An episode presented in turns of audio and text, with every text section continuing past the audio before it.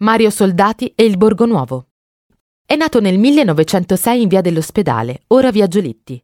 Ha studiato al Sociale, l'istituto dei padri gesuiti, in via Arcivescovado, ricevendone un'impronta indelebile. A loro lo riconduceva ogni meditazione sulla fede, che nelle stagioni risalterà come nostalgia della fede. Ai confini dei portici, la Torino di Mario Soldati, il termine estremo di Torino borghese e ottocentesca, laddove si incontrano Corso Vinzaglio e Corso Vittorio. Il mondo di ieri, che lì non si arenava, che si apriva alle nuove energie sociali, lasciandosi abbracciare volentieri da Torino operaia, il non lontano Borgo San Paolo, sua gloria, sua ricchezza e sua difesa. Mario prediligeva la quiete e la solitudine di certe vie, specialmente del Borgo Nuovo. Amava pranzare al cambio, tutto oro, specchi e vetri dipinti, si smemorava davanti alla statua innevata di Gioberti in piazza Carignano.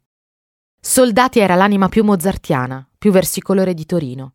Se nello stesso nome della città scorgerà invisibile agli occhi comuni, ma non a coloro che vi sono nati o che vi sono vissuti a lungo, qualcosa di rosso che ride, così archiviando ogni grigia nomea.